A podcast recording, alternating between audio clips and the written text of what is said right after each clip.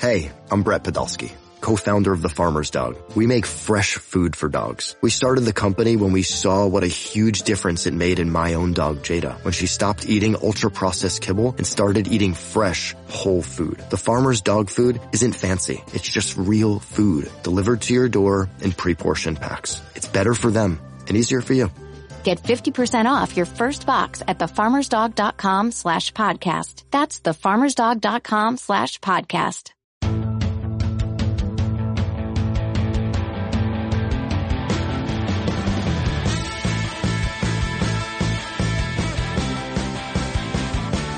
What's up, everybody? Welcome to the Pick Six Podcast, CBS Sports Daily NFL Podcast. I'm Will Brinson. I'm your host.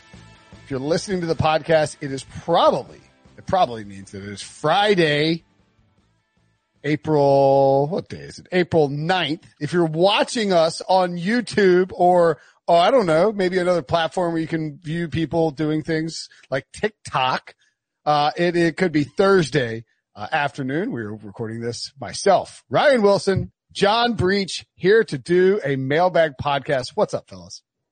Yo, yo, yo. Brinson, uh, Breech, you won't believe this, but Brinson was late to the podcast again and, and so late, in fact, that your daughter made her debut appearance on the podcast and, um, she's now one year old. That was great. My daughter, who is 366 days old, was more punctual than Will Brinson, which pretty much sums up Brinson's entire existence. I don't even Being beaten by a baby. Okay. Um, so 145 is the new time for these mailbags on, on Tuesday, not two o'clock anymore. 145. Um, good to know. Anywho, I, I was just sitting there watching the Masters. I could have walked up here at any point. I wasn't trying to be late. I wasn't you know, doing anything wrong. Uh, before we get into the mailbag, a couple of uh, housekeeping items. One, make sure and check out uh, awesome NFL draft chatter with Josh Edwards from Thursday's show. On Monday show, we'll have mock Monday 9.0. That's right. Ryan Wilson will do his 32nd mock draft. Um, and of course, it's Masters week. Azaleas, Butler Cabin, green jackets everywhere, pigs, kielbasas in a blanket. I don't know if you guys saw that. Did you guys see that with uh, Dustin Johnson's uh, Champions dinner?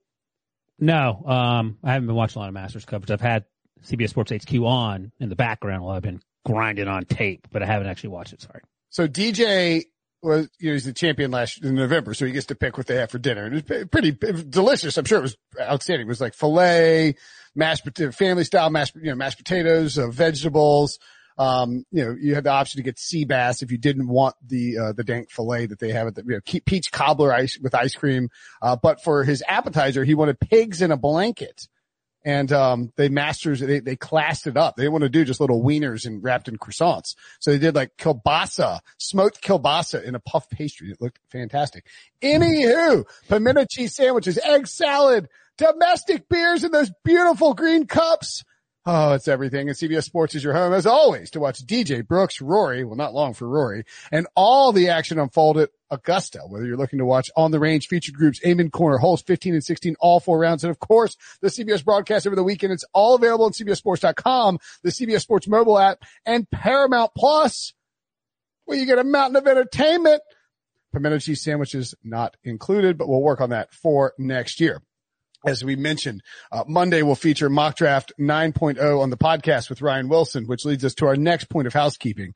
Uh, the first mailbag question. This comes from, uh, hashtag fire Ryan Wilson. Awesome podcast. Love it so much. Are you guys aware of the movement on TikTok to get Ryan Wilson fired? I, I mean, I thought you were going to play the clip. What are we Oh. waiting for? that's what I was waiting for. Yeah, you get mad at us. For- we got a clip?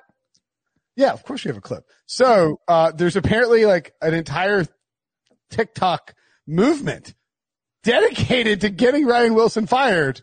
It's And- dedicated to canceling Ryan Wilson. Yeah, right. They want to cancel Ryan Wilson, and it's my favorite thing of all time. And to be sure, that I mean, I, or, I'm just stopping by to say, fire Ryan Wilson. Ryan Wilson, you are the worst.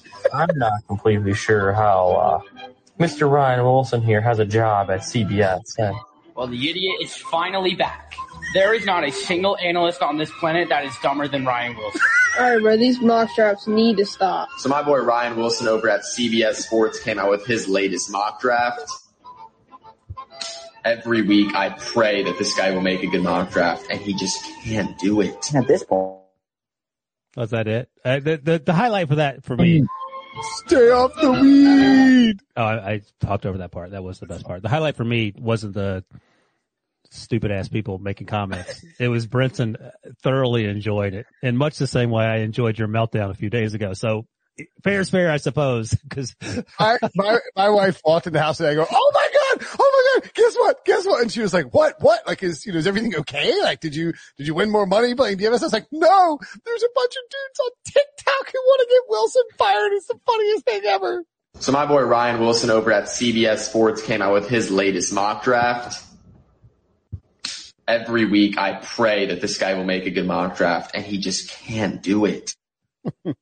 So, um, yeah, I mean, th- this is my own doing because my buddy texted me this because his, his son found it. He's a teenager on TikTok and was laughing at it. So let me tweet this out because it's funny. And that alerted, uh, dumbass Brinson to, to move forward and try, try to make contact with uh, the, the group of morons. And I think he got in contact with one of them. Here's, here's all I'll say. Look, I'm fine. You can, you can go on TikTok and do whatever you want to do clearly. Um, although the TikTok that I put in Slack the other day might be one of my favorites. Um, I don't know if you guys watched that one where they're, they're all drinking mimosas. Like, oh, I've had three mimosas. Oh yeah. And then the girl bust her teeth. Oh my gosh. But Yeah. After I mean, here's what I would just say. Send me ryan.wilson at cbsi.com. Send me your mock drafts and let me see how different they are. So I, so I can be enlightened as to what's going on because I would love to, at the end of the day, all the mock drafts end up looking the same. I mean, I don't know, you know, I, I get it. You're clout chasing like you're, you know, that, that young kid yelling at Cam Newton for no reason. Mm. But, uh, but at the end Are, of the are you the Cam Newton in that situation? I would love to be the Cam Washed Newton. up this former season. MVP. You're the washed up former MVP trying to get his life back together.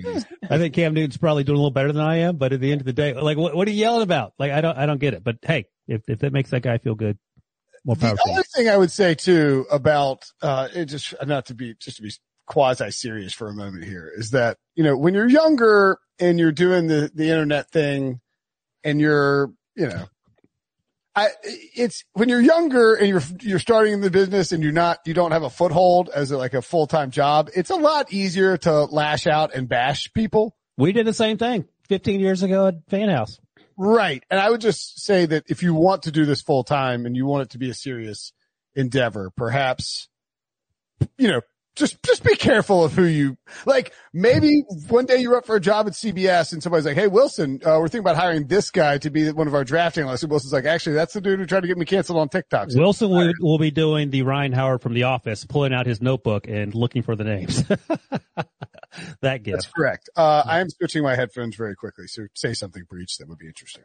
Uh, well, the funny thing is to me when this TikTok draft analyst has seven million followers on TikTok and becomes the biggest thing Right. in NFL draft analyst history. And then Ryan's going to have this side podcast on TikTok where he makes fun of that guy. I Oh, I, was can gonna already see say, it I would, I would have to end up working for him at some point. That feels like the natural progression of what's going to happen. Hundred percent, hundred percent chance. But Brinson, while you were watching golf before you came on, I was telling Debo and, and Breech. My new thing is like if people, especially young people, say stupid stuff on Twitter, and I'm paying attention, usually in response to mock drafts because no one else yells about it because I'm not on Twitter for much else. I'll go look and see like you know what the story is, and I'll say something nice in response, just to sort of disarm them. No, it's, it's true. If you disarm people, if you, if you disarm people like that, it, it flips the script completely. Like if you get an I- at the end that's like, you piece of crap, how dare you say that, that the Eagles would draft this guy? And you're like, hey look, I mean, you know, this is just what I think about this and this is what I'm hearing and you know, here's what the, and they're like, oh, you know, I totally understand. Apologies for being insane. Right. I actually took it a step further. It was it was a high school kid because I checked his Twitter bio. He said, "Why do you have a job?" Which is you know you get that response a lot. Yeah. And I didn't even I didn't even address it. I just said, "Hey, congratulations on getting into college. I was you know it was nice of you to thank all the people to help you get there. Good luck, something like that." So he immediately tweeted back and, said, "Oh, thank you very much. I would love to send you one of my mock, mock drafts," which was you know predictable. So I sent him my email, and you know now he's sending me questions about how to get into the business and all this other stuff. And as I told Debo and Breech, I was like, first thing, you know, don't be a butthole. That's, that's a great place to start. Yeah. And at the end of that, he seemed like a decent kid, but you know, we live in an age where you can go on the internet and say whatever you want. It's, it's, people think it's okay, you know, and I get that on some level because that's just the culture we're living in, but man, that's a tough way to go through life. Just spending your time being angry and, and, you know, you end up like Clay Travis. You do that too much. Well, it feels Jeez, like the moral of the story here is Wilson- that Ryan Wilson's should never ju- go on TikTok. Wilson says like Wilson's like, don't bash people online. You'll end up like Clay Travis. No, I'm just saying like that, that that's a hard job to, Oh yeah, to, yeah. yeah. to sustain, to, to be angry about everything all the time. Yeah, you gotta, it, that, it's, it's, it is a hard, it is a hard job. That's a great point. Uh, all right, let's dive into the mailbag. Mailbag five stars. Awesome podcast. Keep up the great work, fellas. Raiders fan from Hawaii. Hawaii. Hawaii? Who's We should, guy? do a, we should do a podcast from Hawaii. Who do we Uh, talk to? Well, we fired Sean, whose parents had a house in Hawaii, so that's on us. Uh, it's on that us. was, well, we fired him because he wouldn't take us. By the way, speaking of people, that, you know, we talk about fan house. Are you aware that Shane Bacon is leading the featured group coverage on, on the Masters?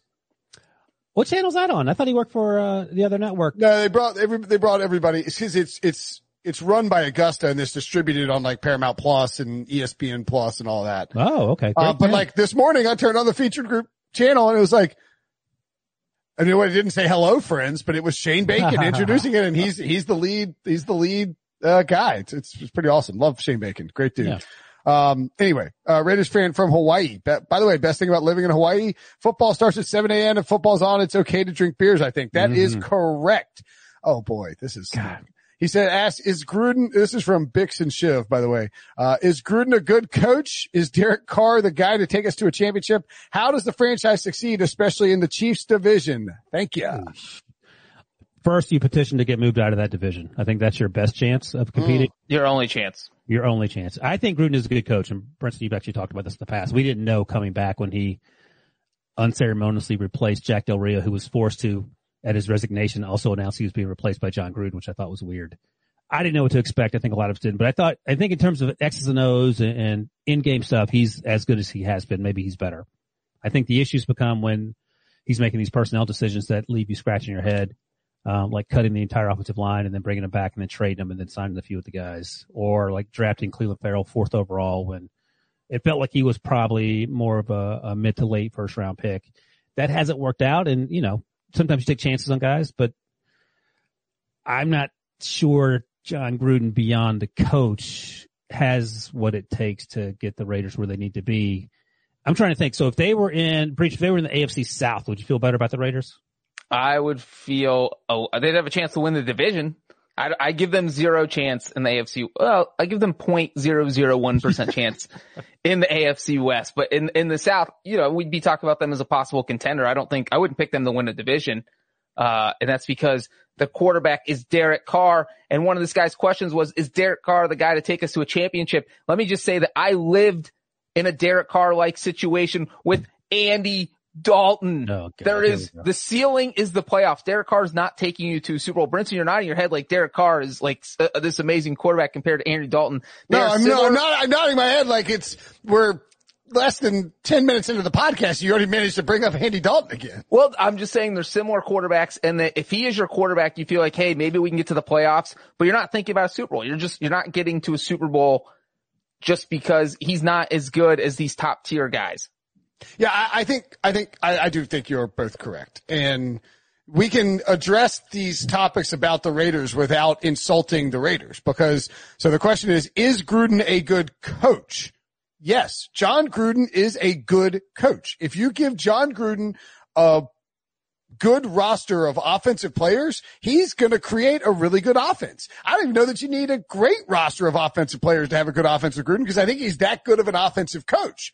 Um, we don't know yet if he can get the most out of a defense, but he has coached a defense, a, a defensive, defensive based team to a Super Bowl in a, in a, you know, his prior existence as an NFL head coach. So I think with, and with elite defensive Well, that was that was Monte Kiffin and some young defensive backs coach named Mike Tomlin doing all the heavy lifting on that side. I don't oh, think he had much to do with it. But I, well, I'm- I'm just saying that like he, he, we, he has a track record of being able to hire guys to produce Yes. quality de- defensive, a quality defensive product with quality defensive players. However, Jon Gruden is not just the coach in Las Vegas. He is also the football czar and Mike Mayock's boss, no matter, regardless of what you might hear publicly. He has final say on everything. And I think that the biggest problem for the Las Vegas Raiders now and moving forward is that Jon Gruden is the guy buying the groceries. Jon Gruden, good cook. Jon Gruden, not a good grocery shopper right now. And hmm.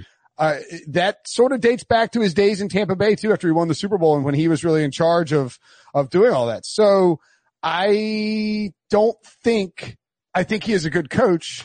I don't think that the franchise will succeed with Jon Gruden being placed in charge of acquiring all of the Okay. talent. Well, B- Bix and Chips a- asks, how do they succeed then? Like, what's Oh yeah, your- and and uh, Breech is actually right. Derek Carr's Derek Carr can get you to the playoffs. He's not getting you to a championship. I don't Derek think. Char- Carr, I don't think is very high on the list of things to be worried about though. I feel like the defense is the first 11, 11 I think I think if they had a top ten defense, then Derek Carr could potentially win you a championship.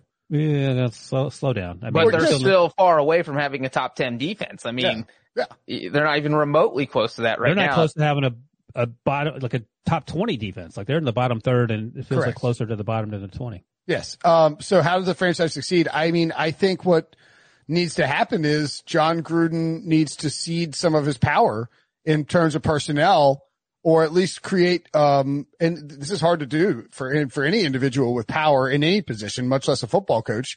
You, he needs to create some checks and balances and he needs to bring other opinions in and to allow Mike Mayock to do what Mike Mayock is supposed to do, which is to identify draft, you know, players All in the right. draft and stuff Let like me ask, let me ask you this: three year plan. What are your concrete suggestions for challenging the Chiefs?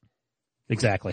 that face is exactly the answer. I mean, draft Justin Herbert. I don't. I don't. Well, that, I mean, Justin Herbert on that team is not going to challenge the challenge the Chiefs. Like, I I mean, know what to do. I, I don't. I don't know what to do because they had their biggest strength was the offensive line, and they sort of they rebooted that this offseason. They you know they paid Tyrell Williams a ton of money. That was obviously a mistake. Um, defensively, I just don't think that they just have to hit a couple defensive home runs in in the draft and free agency, and I don't know that that's going to magically happen in the next three years based on what we've seen from them so far. Breech, is do- there any reason to believe that the other three teams in the division are closer to the Chiefs than maybe we feel like they are? I think that the Raiders, you just said, what do they need to do over the next three years to compete with the Chiefs? And again, you know, the Raiders were the only team in the NFL that beat the Chiefs starters during the regular season last year. So it does feel like maybe Gruden has his eyes on beating the Chiefs at the expense of now we can't beat everyone else. And They, so, they should have lost to the Jets. Th- Exactly. So that, that's rough, but I do think that he is, uh, you've got to flip the defense. You got to make the defense better. And they took a small step toward that. I think hiring Gus Bradley is a huge step up over Paul Guenther, who was there and got fired last season. Uh, so I, I think Gus Bradley can flip that defense. I don't think there'll be a top 10 defense next year. They'll be lucky if they're a top 20 defense, but they will be better than what they had. And that's what you need. So the offense is going to produce. Maybe they're not going to produce as many points as the Chiefs offense, uh, but Gruden has shown that he can make that offense work with whatever personnel he has. So it's just a matter of that defense slowly improving. So like Brinson said, you got to hit some home runs in the draft defensively, go out, maybe get a couple wide receivers in free agency over the next year or two. Uh, you know, beef up that offense, but I don't think they're that far away from competing. Uh, you know, I would be surprised if they're in the playoffs this year. I don't think they're going to win the division, but I could see them getting a wild card spot. I mean, all right. So the last two draft, I mean, I can't help but think back to the 2019 draft and the Raiders having, where was that draft? Was that in Nashville? Yeah. Good God, that feels like a long time ago. That was eight years ago. Yeah. Um, we're sitting there and, and you're thinking to yourself coming into the draft, the Raiders have three first round picks and the Giants ended up picking three picks as well. They had to trade back in, but you're thinking there, you know, you have three first round picks. There's no way you can be anything but a massive winner on that first night when you write the story about who won and who lost. And yet they came away with Clelin Ferrell, Josh Jacobs and Jonathan Abram. Like I my mean- favorite pick of those three was John was Jacobs. That's how bad. The, Yeah. And it was like, and like, so the best, I mean, Abrams, Abrams been, has made some plays when he's been out there, but he's only played 14 games so far in two years. Clelin Ferrell has been, has six and a half sacks in two, in 26 games. I mean, they drafted him for Josh Allen, who, the pass rusher for the Jaguars, who clearly looks like the better player. And Josh Jacobs could have been rookie of the year and is a, is a dominant, like, running back, but he's still a running back. Like if th- that's what you came away with in that draft. Now they, they did pick up Foster Moreau and Max Cros- Maxx Crosby has been very good. Um, Trayvon Mullen as well. You know, Hunter Renfrow. I mean, there's some pieces in that draft, but those, the later, those first three picks feel like Gruden picks. And then the, the, maybe he let Mayock do a little bit more work.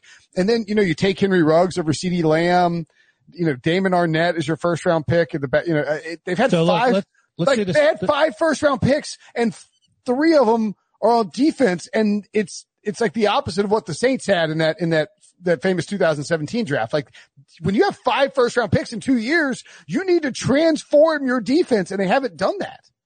Yeah, so let's play the game that I like to play. Who who could you have had? So in 2019, they took Cleve Ferrell at four. They could have had Devin White. Jeez. You mentioned Josh Allen. And the- Mike Mayock came out and said before the draft, if I do recall correctly, that he thought Mike, that Devin White was a player.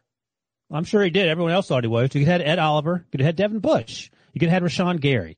You could have had Christian Wilkins, who he hasn't flashed, but I, you know, I, I think that you could have Brian Burns. I mean, Montez he- Sweat.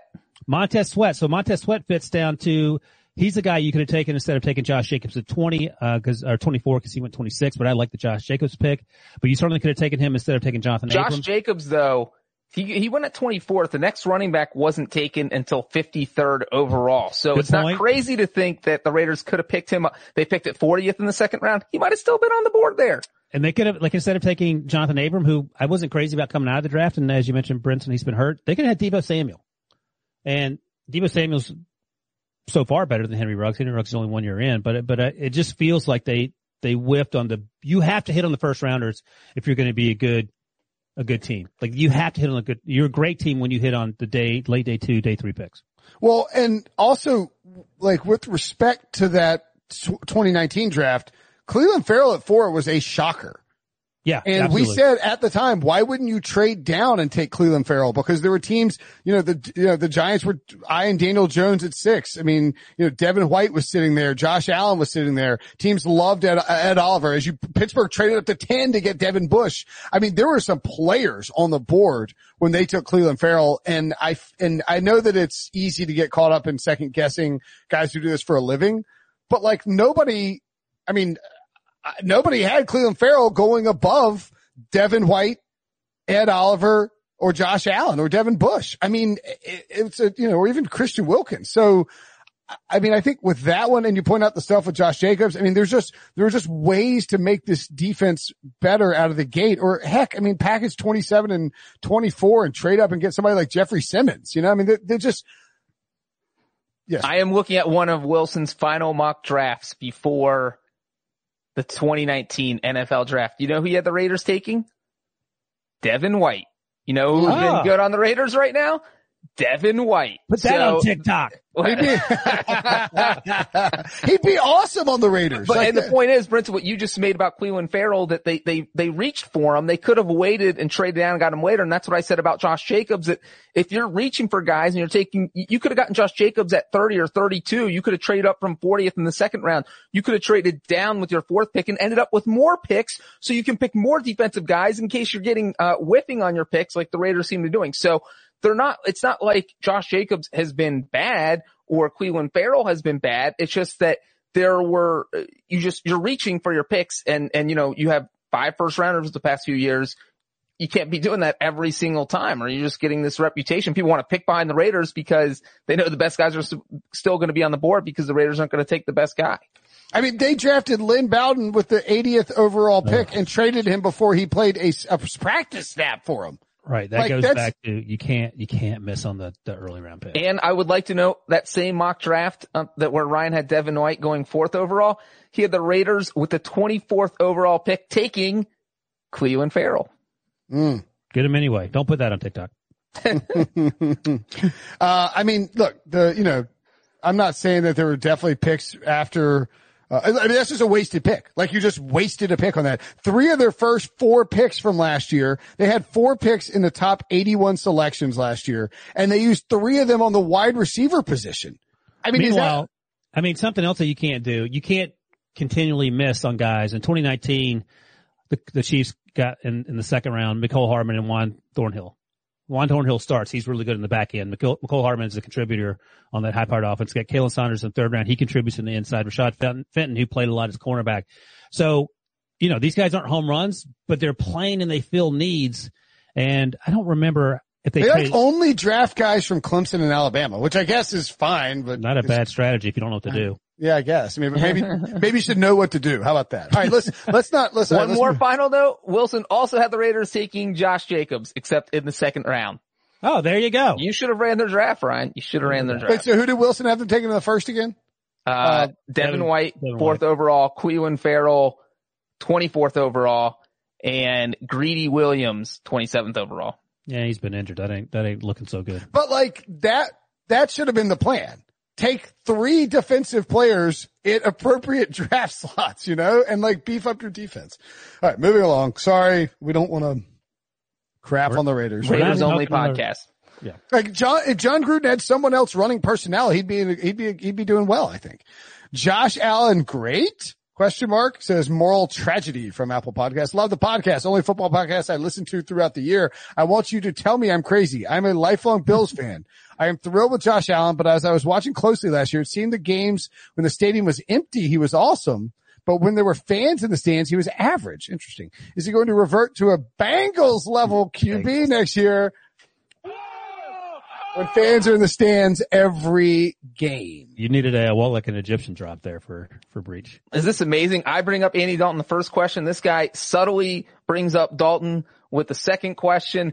I really like this question though in the sense that uh, we need to do some research on any quarterback that had their best season in 2020 and how they played with fans in the stands versus not in the stands. Cause that's huge because there's nothing that is distracting you. You get to be hyper focused on what you're doing to pay attention to all your reads. All of a sudden you threw Josh Allen in a nearly full stadium in the AFC title game and he bombed. He went, uh, 28 of 48, barely competed, completed 50% of his passes, threw an interception, uh, you know, got sacked four times. It was an ugly game. So I actually think this is something interesting and probably worth watching to see how so, you know, if Josh Allen takes a step back, you can say, well, it's because he played so well. The only in 2020, the only thing he could do was take a step back, or you could say, wait, he is playing in full stadiums now.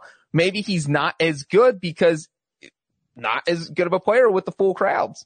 Dear God, please let Justin Herbert have a good season next year because if he doesn't, all the all the people, myself included, who weren't high on Justin Herbert will have a built-in excuse. That's uh that's interesting. I was laughing when I was reading this. I thought Josh Allen only played poorly in that last game though, because I remember early on in the playoffs, my talking point, and we pretty much agreed, was that we didn't know how Josh Allen was going to do on the biggest stage because the year before in, in, in Houston when he threw the ball over his head and you're like, oh my God, what is this man doing? We didn't see any glimpses of that. But again, maybe that has to do with the fact that there was no one there. Um, I think a lot of it probably has to do with maturity, but maybe there is something to that.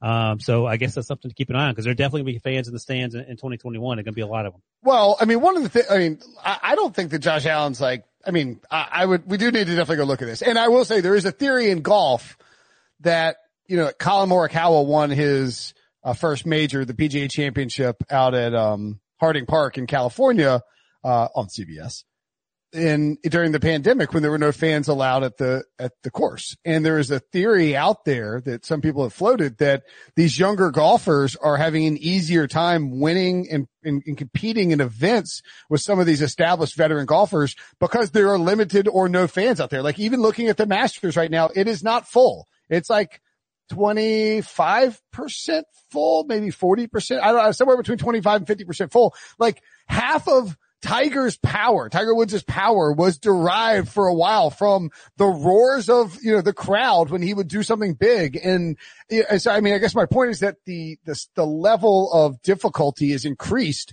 when you have a huge thing of fans. Now, I, but I don't think that like, I don't think that Josh Allen's like worse because a bunch of Bills fans are in the building. Maybe it's away fans. I, I do think quarterbacks perform better this year probably because there wasn't as much noise. It's way easier to operate an offense, uh, in an away game when there's zero fans in there, right? It's tougher to operate an offense when there's Easier, easier, way easier. Yeah, no, th- no one disagrees with that. And that's the point Breech was making. I still think if you're a Bills fan and worried about it, they're probably more concerning things because Josh Allen appears to be legit and he's made a ton of strides. I don't think you become a lot less accurate because there are 50,000 people yelling at you as opposed to four. I'm it- now. There's also the case we made that like Josh Allen, you know, because he played at Wyoming, not exactly dealing with, you know, huge crowds, the the, the you know the, the Wyoming Cowboys crowds. Um, I don't know. I, I, I don't, I don't think it's something, I, it's not something that would concern me if I was a Bengals fan.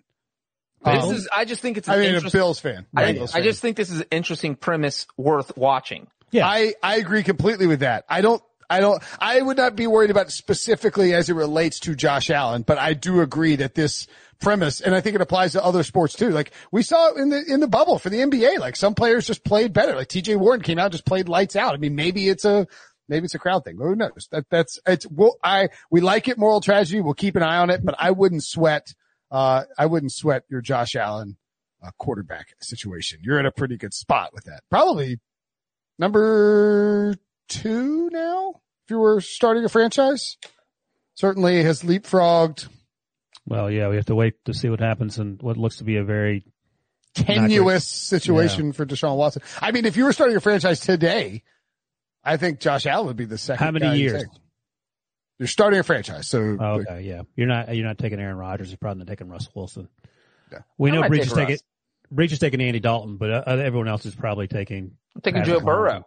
Mahomes. Joe Burrow. Burrow would be Burrow would be top five. Justin Justin Herbert. I mean, I mean Herbert's up. Yeah, Herbert's top five probably. Joe, Justin, and Josh. All the best quarterbacks with the J names. Patrick Mahomes has no John. J. His name's Jatrick. Jeez. All right, let's take a break and we come back. Well, How can the Browns get better this offseason and push the Bengals further down? We'll tell you next. Selling a little or a lot? Shopify helps you do your thing, however you cha-ching. Shopify is the global commerce platform that helps you sell at every stage of your business. From the launch your online shop stage, to the first real life store stage, all the way to the did we just hit a million orders stage. Shopify is here to help you grow, whether you're selling scented soap or offering outdoor outfits. Shopify helps you sell everywhere, from their all-in-one e-commerce platform to their in-person POS system. Wherever and whatever you're selling, Shopify's got you covered. Shopify helps you turn browsers into buyers with the internet's best converting checkout. 15% better on average compared to other leading commerce platforms. And sell more with less effort thanks to Shopify Magic, your AI-powered all-star. Shopify powers 10% of all e-commerce in the US. And Shopify is the global force behind Allbirds, Rothy's, and Brooklinen, and millions of other entrepreneurs of every size across 175 countries. Plus, Shopify's award-winning 24-7 help is there to support your success every step of the way. Because businesses that grow, grow with Shopify. Sign up for a $1 per month trial period at shopify.com slash odyssey podcast, all lowercase. Go to shopify.com slash odyssey podcast now to grow your business, no matter what stage you're in. Shopify.com slash odyssey podcast. I'm Sandra, and I'm just the professional your small business was looking for. But you didn't hire me because you didn't use LinkedIn jobs. LinkedIn has professionals you can't find anywhere else, including those who aren't actively looking for a new job, but might be open to the perfect role, like me. In a given month, over 70% of LinkedIn users don't visit other leading job sites. So if you're not looking on LinkedIn, you'll miss out on great candidates like Sandra. Start hiring professionals like a professional. Post your free job on linkedin.com slash recommend today. All right. Mahler Baller says, love the show. One, what do you think about the Browns adding potentially four starters on defense in free agency? And two, Super Friends have to do every combine event. Who does the best? All right, let's answer the Browns things first because the, the second answer is going to be a short one. That won't take long. so John John Johnson is awesome. I love it. Uh, you, uh, you, we we read a comment on the previous um, show where someone was upset with Dubin for not loving it, but that was just because of the, the money involved. Are the, are the four guys we're talking about here, John Johnson, I think Anthony Troy, Walk, Troy, Troy Hill, Hill. Malik Jackson, Takk McKinley, probably. Yeah. An- Anthony Walker also signed, who came over from the Colts as a linebacker. And I know that he, he's not a, I don't think he's a full time player, but I know that Darius Leonard was sorry to see him go. So maybe he's in the mix as well. Because I feel like Takk McKinley is he even going to make the team? Mm, I'm, I wouldn't be very bullish on Takk McKinley being a starter. Because I mean, I guess that's the question. I mean, I, I, maybe let's look at this as a whole. Do we think the Browns did a good job? I think the Browns did a good job in free agency adding Yeah. to a defense in places that they needed help. Right. I agree with that. And Greedy Williams hopefully will be healthy. Um, they have the, the other safety they drafted at LSU who was injured all of last year. He'll be back the second round pick. So they have pieces in place, but I think they do need to beef up the, uh, the defensive line. Bre- Breech mentioned, uh, Malik Jackson. I don't think Takk McKinley's a, a solution. You could draft someone uh, early early on to get an edge rush uh, edge rush help there, but they have safety taken care of so that, that you can check that box. So yeah, I, I think right now I don't even know if they're second. I always forget the the odds. The the, the Ravens are favored, but I don't think the Bills are far, the Browns are far behind, and, and they shouldn't be. I, I think it's it's probably closer than than maybe we think right now. It is plus 110 Ravens, plus 180 Browns. Yeah. Okay. I mean, if you like gun to your head, aren't you taking the Browns over the Steelers this year? Oh my God. Yeah. I thought you meant over the Ravens. I was going to I know. I might take the Browns first place. Because I think Kevin Stefanski year two of that offense, Baker played pretty good. I thought Baker. I thought Baker played well last year. They're getting Odell back, and that could be good or bad depending Uh, on your perspective. Baker could have been another one of those quarterbacks who only played well because there weren't any fans. I'm gonna write down a list of quarterbacks that we need to be watching. Baker Baker broke the rookie record for touchdowns in the season in, in, in two years ago. Yeah, but the Freddie Kitchens effect lasts three years. What is the? He didn't. It's not like he was the best quarterback in the NFL that year, or even. He should have been remotely rookie of the year. He should have been rookie of the year over Saquon Barkley. okay. Yeah, I don't know about that. You just I- dunked on yourself. I made I wrote a story about that, demanding that Baker win rookie of the year, mainly because I had a bet on Baker to win rookie of the year. Um, any anywho, So who wins the combine events? So that's the 40, the vertical, the broad jump, the three cone, the short shuttle. Are we running routes and doing pass blocking drills and all that stuff too? uh, I think it's just the the physical events. The field day stuff? Yeah. Um, all right. So I would assume that in Breech's mind, he's winning. Uh, I don't know about the like the bench press. I feel like you guys could take me in the bench Okay. press. Yeah, I'm not, I'm not benching. I, I, I'm, Oh, well, I think I think I think two reps is winning the bench press in this. Uh, so Two. it's either me or Two- Brinson. If, if 225? Wilson's out. Oh, oh, is it, are we doing actually doing 225 or like I just Yeah, thought I, thought we I thought we'd scale it back. I think My- my half, agent- a, half a rep is winning the bench press. My whoever, agent- whoever goes the highest wins. my agent Whoever, said, whoever's uh, willing, whoever's willing to let that bar fall on their chest wins because you actually sat down. So at the It's like- combine, these players, when they don't bench, they have to stand up on the microphone and explain why. I'll be going, uh, my agent said I don't need to and I will do it at my pro day. So that's what my response to the bench press. yeah, uh, I don't think any of Yeah, us. are and then getting, you know what? You're gonna get trashed on TikTok for passing up on the bench press. Cancel Ryan Wilson for not being able to do 225 30 times. so, Did uh, um? So my boy Ryan Wilson over at C. So my boy Ryan Wilson. can you imagine like a 14 year old calling a 47 year old my boy? I mean, what are we doing? Go cut At, the grass. at any rate, I, I don't think bench press is just. I think that's, it's probably that's off the table. So the it's probably 40, a tie at zero. yes, unless one of you guys could, Breech has incredibly short arms, so he could probably do 225 like 10 times. Yeah, if we got like a year to train for this, maybe I'll get one. he needs a year for everything to train. I'd wait till like the month before and be like, all right, let's see how much. Oh, no, I I'm give up. Yeah. Um, I mean, I'm not going to. I By think the way, fo- the uh the secret weapon here is like Debo. Like Debo is gonna come oh, out. is, oh, is Devo count? Well, if he, he does, he's gonna come out like Jim Carrey and Cable Guy in the, in the tight shorts and the headband and running the suicides to get warmed up and then start smoking us. I mean, yeah, Devo, if Devo's involved, he's winning. But I would say out of the three of us, I think the, the 40 would be a dogfight for the three of us.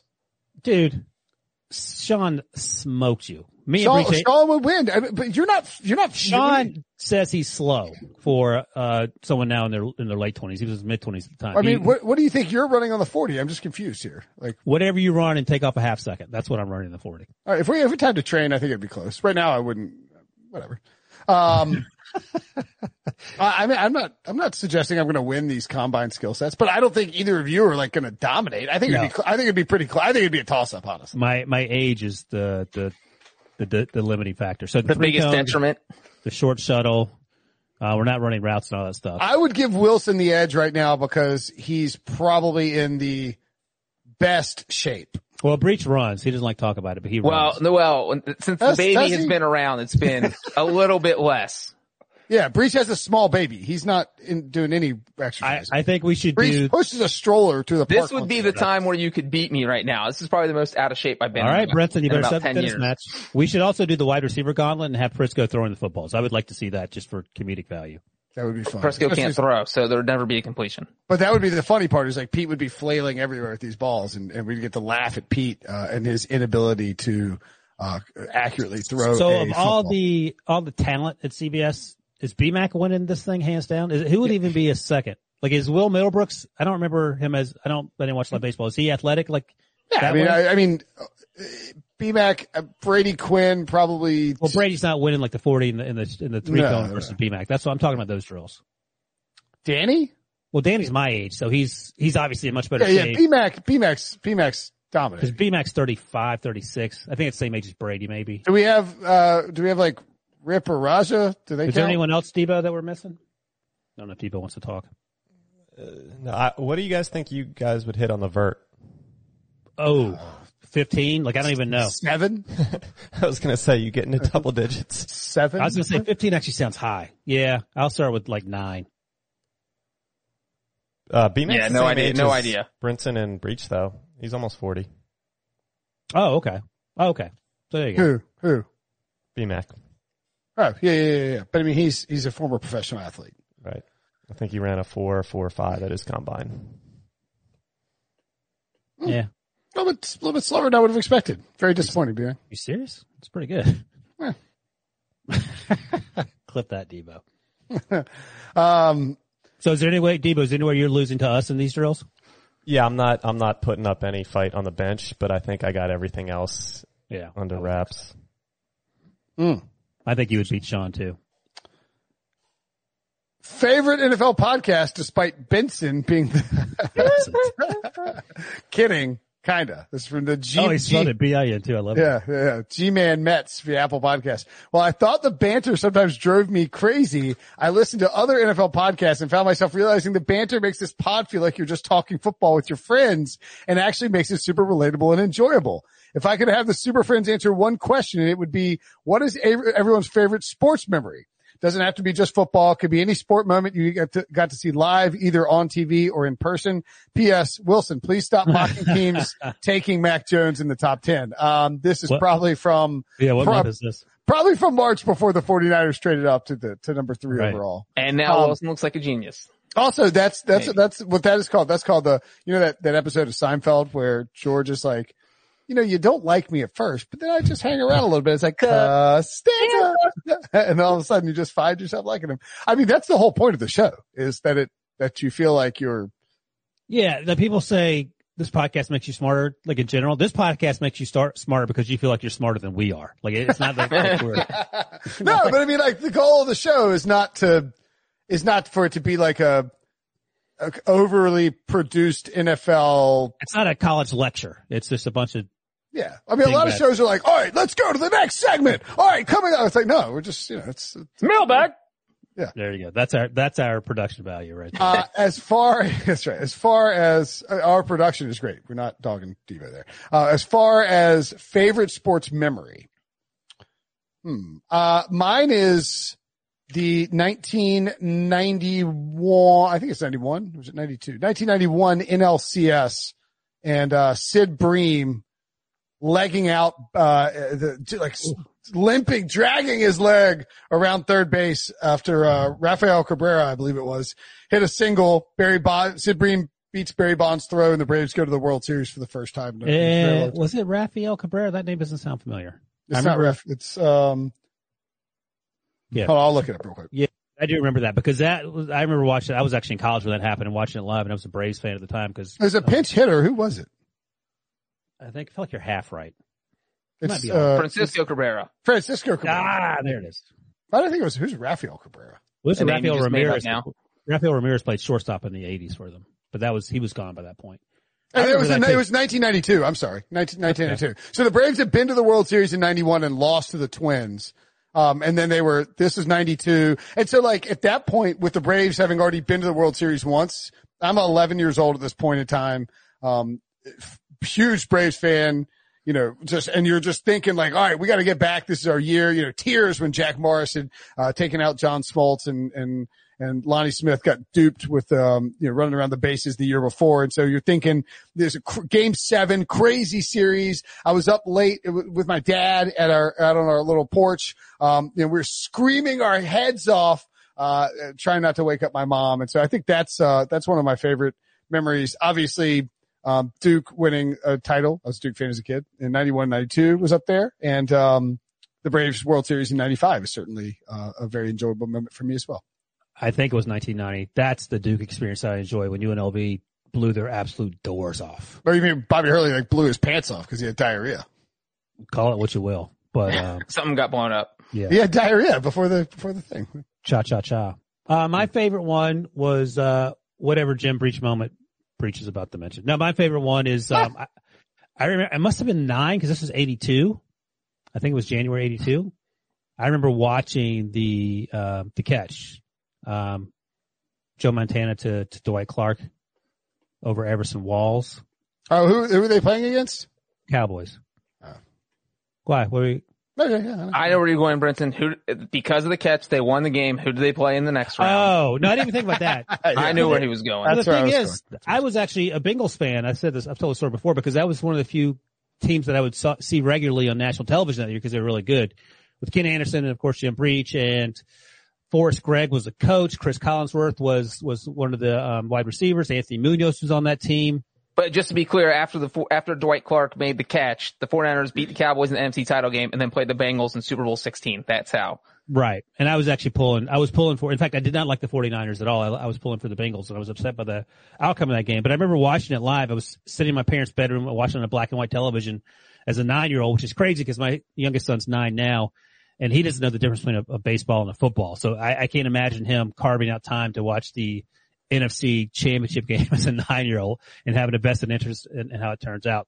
But also that was the time where we had the Atari 2600 and that was it.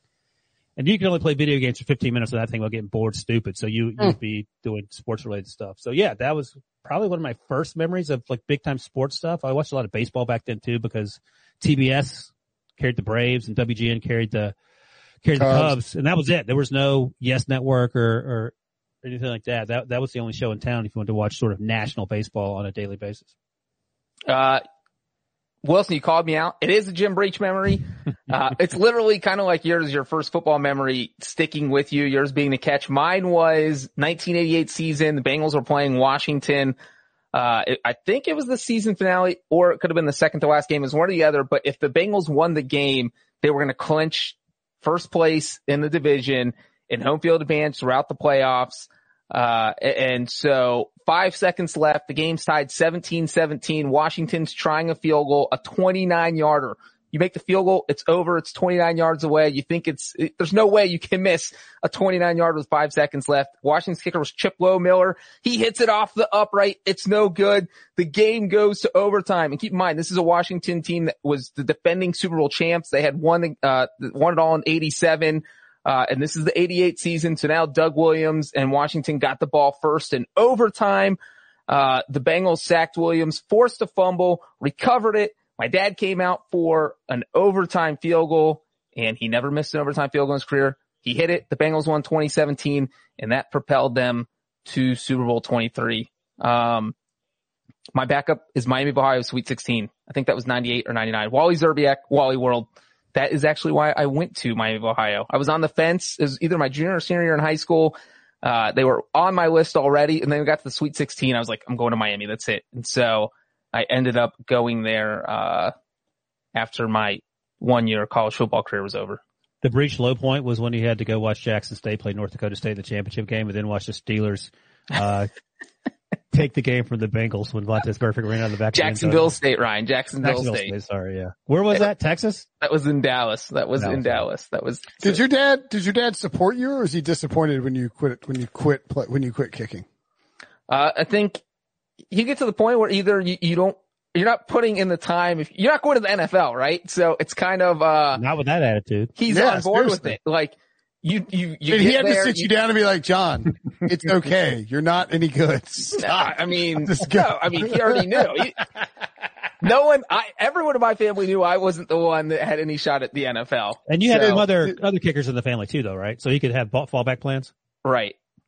Yeah. So like everybody in your family like kicked. I mean, that's kind of it's kind of bizarre. Well, sister right? played soccer. You had a brother that kicked or punted or something? Yeah, my, my brother kicked at a D2 school and my sister, uh, played soccer at Northern Arizona. So Did you, what was your what was your, how long was your Miami? I mean, because Miami's a it's not even a G five. It's a group of five. You know. no, I, I played at Hanover, Division three. So I walked, I, Oh. then I transferred to Miami. I never played Is played that at where, Miami. is that where Woody Harrelson went? Yes. Woody Harrelson and Mike Pence Right. Okay. Mm. Gotcha. Are the only two Hanover. Did you graduates. have like were you did you kick? Did you, were you kicking games in Hanover? I punted. Or you punted? correct. I did not. What's um how what was your what were you averaging per punt at Hanover?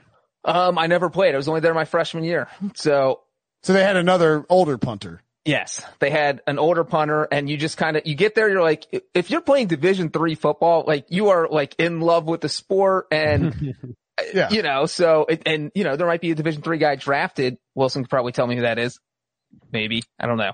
Yeah, it'd Uh, be the guy Debo talked with. Uh, Strachan. What's Strachan's? Michael Strachan. Is that his name, Debo? Yeah, he's uh D two. University of D2. Charleston's only D two. Josh, Um, we let's chatted see, with what Josh yesterday. He had someone from Lake Erie College, and I couldn't Quinn tell Meinerz. you- I think that's his name. Yeah, Quinn Meinerz is his name. I was gonna say Wh- Whitewater, Wisconsin Whitewater. They might Yeah. be Division three. Yeah, they're D3. I don't know the Um, Lake, I don't know the Lake Erie guy. But you know, you're not going to have a lot of D3 guys in the NFL. So you're playing because you love the game. And if you are just, you're putting a lot of time being in college, at least if you're D1 or a power five conference, you're doing it because you think you're going to be in the NFL. D3, you're doing it. You're missing all your study time, all your making friends time, all your, you know, it's, it's a lot. So I It's a gave job. up. I gave Yeah. up guys. I'm fine with that. Yeah, Yeah, you- all right. you have- I you just sort of I wanted to know if there were some dark secrets in there, like some you know some struggles, uh, uh you know, uh, uh, a tear tear filled, um, you know, soul crushing father son discussion about your Sorry. future. I'm just trying to trying to trying to unearth some dark stuff, Breech. Just wanted to see what turned you into a serial killer. I say, I Um, said, Dad, I'm going to get a job writing about sports so that I can talk about the Bengals in every podcast I do with Will Brinson for the next 20 years. And he said, oh, that's the plan. All right. Mm. Uh, next up from Aramaic 80 via Apple Podcast. Wilson. Dun-dun. Dun-dun. I feel like that's that's in the voice of Dennis the Menace Wilson. Wilson. Uh, Wilson or Wilson. Yeah, like Tom that. Tom Hanks voice. Since it's draft season, I was doing it in fish Force. Since it's No, draft season and things are boring crazy from day to day, I would love to hear the best friends discuss Wilson's best draft takes and worst draft takes over his career at CBS.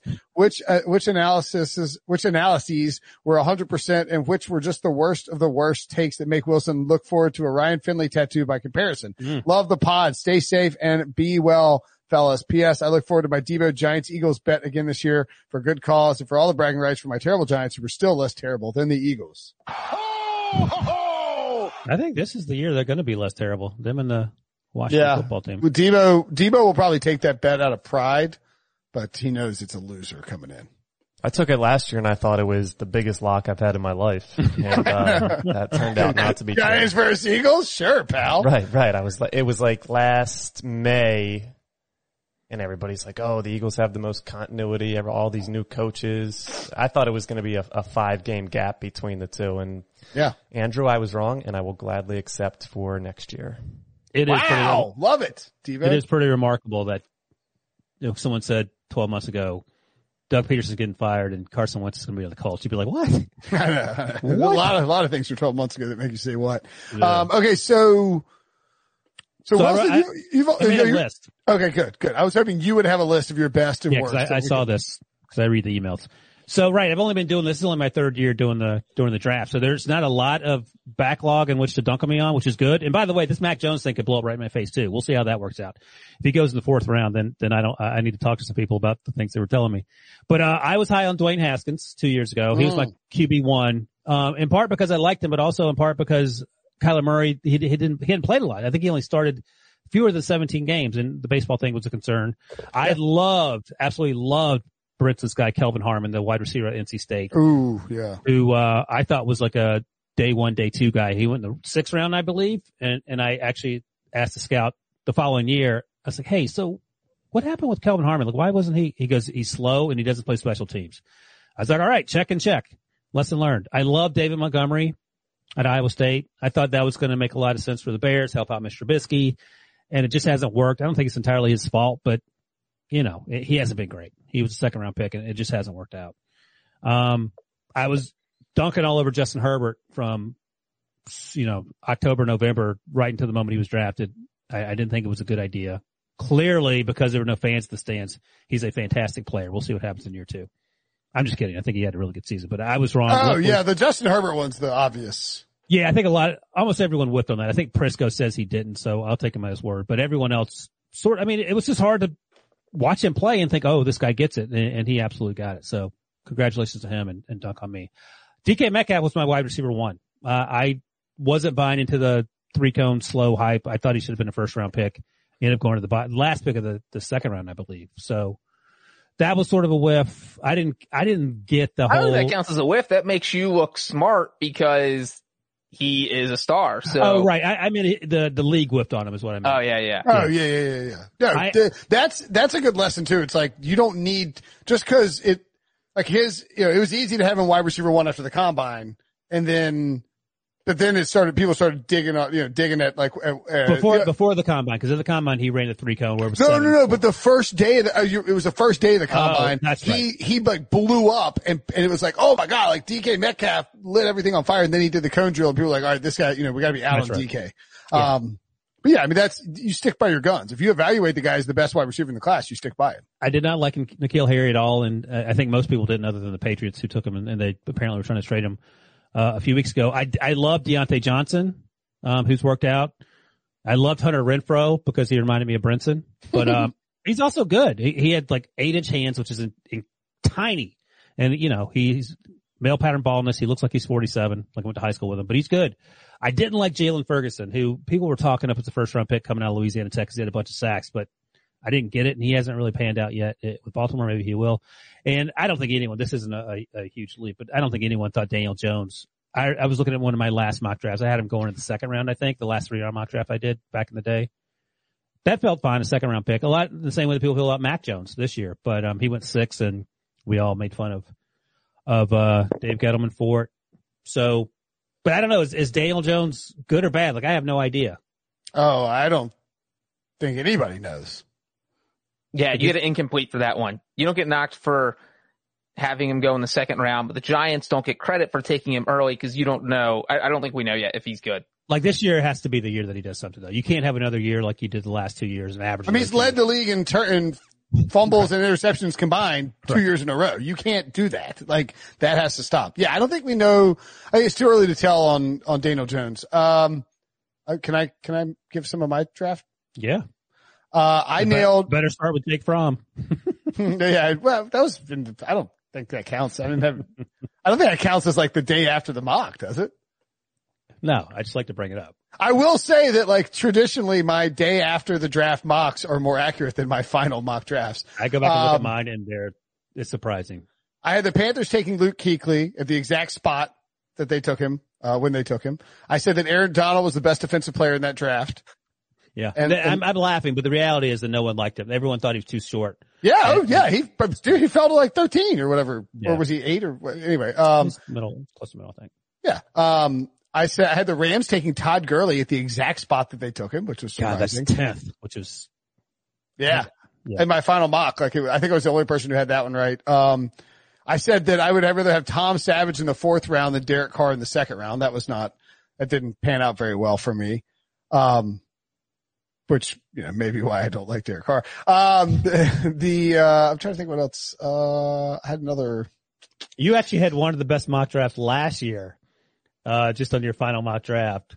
When you look at like the, the mock draft composite rankings, like you were, I think you were definitely top 10, which is oh, it was top 10. Yeah. What was my, uh, Exactly.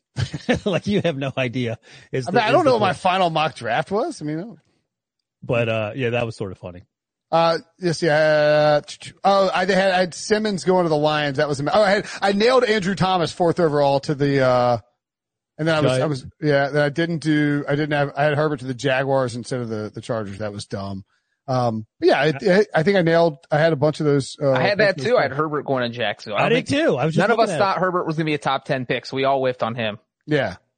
Um, I'm trying, just trying to think of some other draft takes that I've had in the past. Oh, I was really high on Russell Wilson and that worked out pretty good. Yeah, of course you were. You're high on Garrett Bradbury as well for some weird Anybody reason. that went to NC State, Yeah. for instance, was high on. I mean, but I, I was high on Russell Wilson in 2012 when he was a second rounder or a third rounder. I hadn't picked him as my rookie of the year coming into the season. I wanted the Steelers to draft him like in the third round. I was like, that would be fantastic.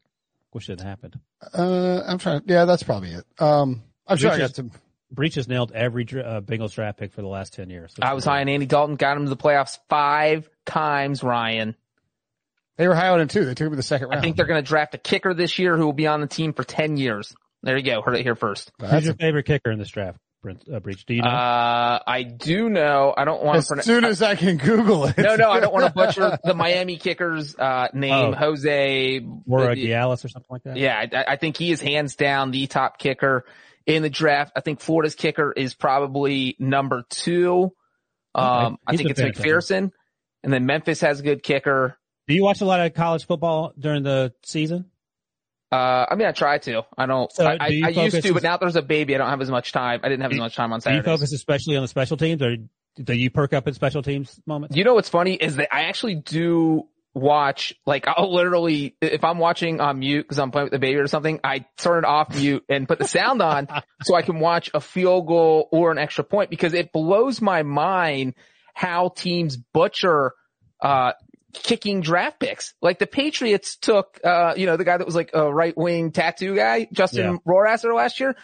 He was the first kicker off the board. There's no reason he shouldn't even been the fifth kicker off the board. He should not have been drafted. And somehow the Patriots took him as the first kicker in the entire draft. That made no sense at all. I thought that, uh, and I wrote this last year that Tyler Bass and Rodrigo Blankenship in that order, I thought were the top two kickers. And I- You're so right. it, it's not like the kicking's not something where you can really mess it up as badly as some teams had because you can see how strong a leg is. You can see how far back they can go. You can see how accurate they are. These are all things you can see without like even trying. All you have to do is watch a little bit of film of them.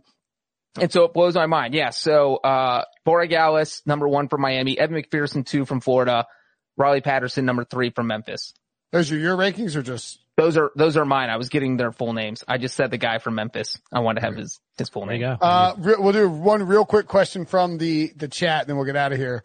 Uh, somebody asked if one of the main five QBs were to drop, who is most likely? OSS. Uh, if one of the main five QBs were to drop, who's most likely? Fields? Question mark. Uh, so the main five being Trevor Lawrence, Zach Wilson, Mac Jones, I guess we'll list third, Justin Fields and Trey Lance. Who do you think is most likely to drop Wilson? Uh, I assume it's between Fields or Lance at this point. Yeah, I don't think it's Mac Jones only because I said like I've been hearing for a long time that teams consider him a top ten pick, and I think that's part of the reason that the Falcons What? are now in- interested in trading down. Like they, I mean, I mean, either, like, either the 49ers are trading up to get Mac Jones or the 49ers are, are orchestrating the most unnecessary and elaborate smokescreen in professional draft history by telling everybody they're getting Mac Jones when they really want Justin Fields.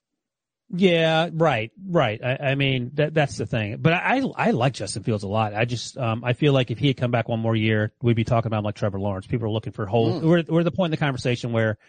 I say all the time when I do radio whatever, if the draft were on February 15th, we wouldn't have time to pick holes in all these guys.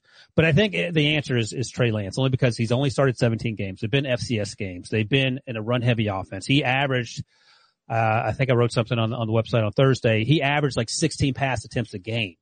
Uh, I mean, you look at Mac Jones was in the 30s. Trevor Lawrence was in the 30s. These guys are slinging it. Justin Fields, I think, was in the high 20s.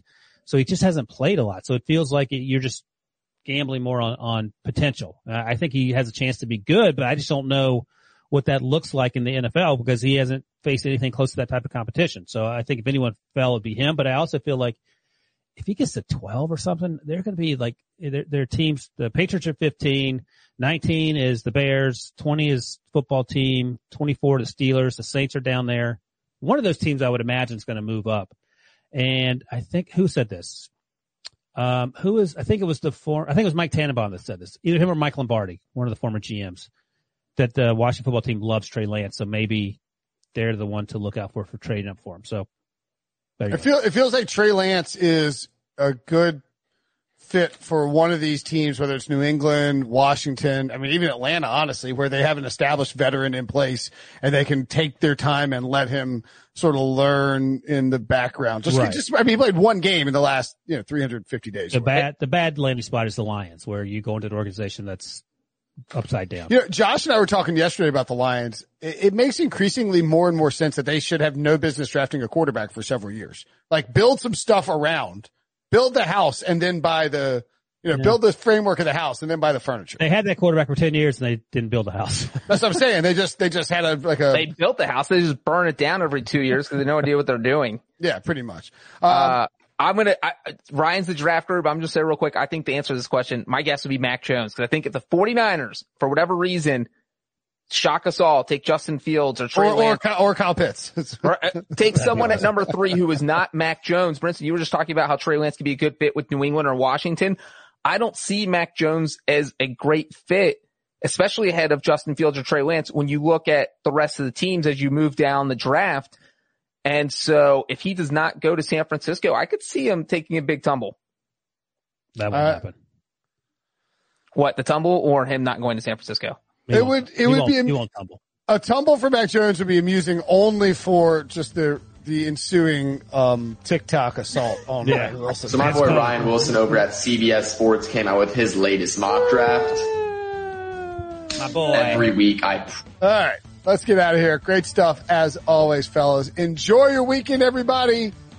We'll be back on Monday with Mock Draft Monday. For Ryan and John, I'm Will. See ya later. Hey everyone, this is Jimmy Conrad, your favorite former U.S. men's national team player and the host of the Call It What You Want podcast. And I'm here to tell you that Vuori is a versatile clothing brand that speaks my language. It's inspired from the coastal California lifestyle, just like me. Its products stand the test of time, just like me. And also just like me, it endeavors to inspire others to live vibrant, healthy lives. Vuori gear is designed to look great in everyday life while also being perfect for any workout activity. I'm currently rocking the men's Sunday performance jogger and don't let the name deceive you. You can wear these babies any day of the week and in any situation. I'm talking going to the office, running errands, the gym, whatever your heart desires because Vuori is an investment in your happiness. For our listeners, they are offering 20% off your first purchase. So get yourself some of the most comfortable and versatile clothing on the planet at vuori.com slash sports. That's V-U-O-R-I dot com slash sports. Not only will you receive 20% off your first purchase, but enjoy free shipping on any U.S. orders over $75 and free returns. Again, go to vuori.com slash sports and discover the versatility of Vuori clothing.